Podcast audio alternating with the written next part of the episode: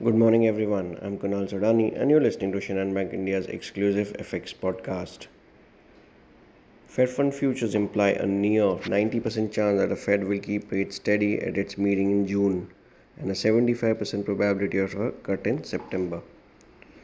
The US unemployment uh, report, or we can say the employment report for the April, surprised markets by unveiling a jump in the headline non farm payrolls by 253,000 expected and revised down prior readings of 165,000. Further, the unemployment rate also eased to 3.4% versus 3.5% market forecast and a previous mark where uh, the average earnings also improved to 4.4% year on year from 4.3% prior, which was revised uh, versus the estimation of 4.2%.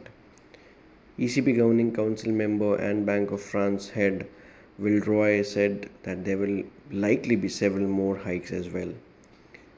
The Fed's loan officer survey might show whether or how hard banks are tightening up on credit after three US lenders failed over recent weeks, which could weigh on the dollar if it puts downward pressure on the interest rates.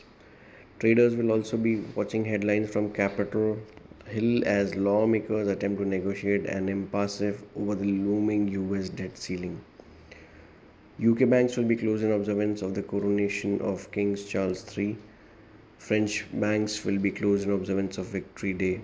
In terms of important data points, we have German industrial production data month on month, while we have final wholesale inventories data month on month for the US.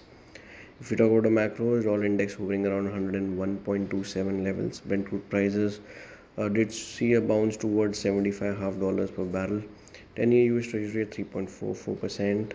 Uh, taking these into cues, DXY still is continuing to find decent support at 100.85 levels. Uh, for dollar rupee, we expect uh, 81.55 to act as a support, while 82 big figure to act as a resistance for the day.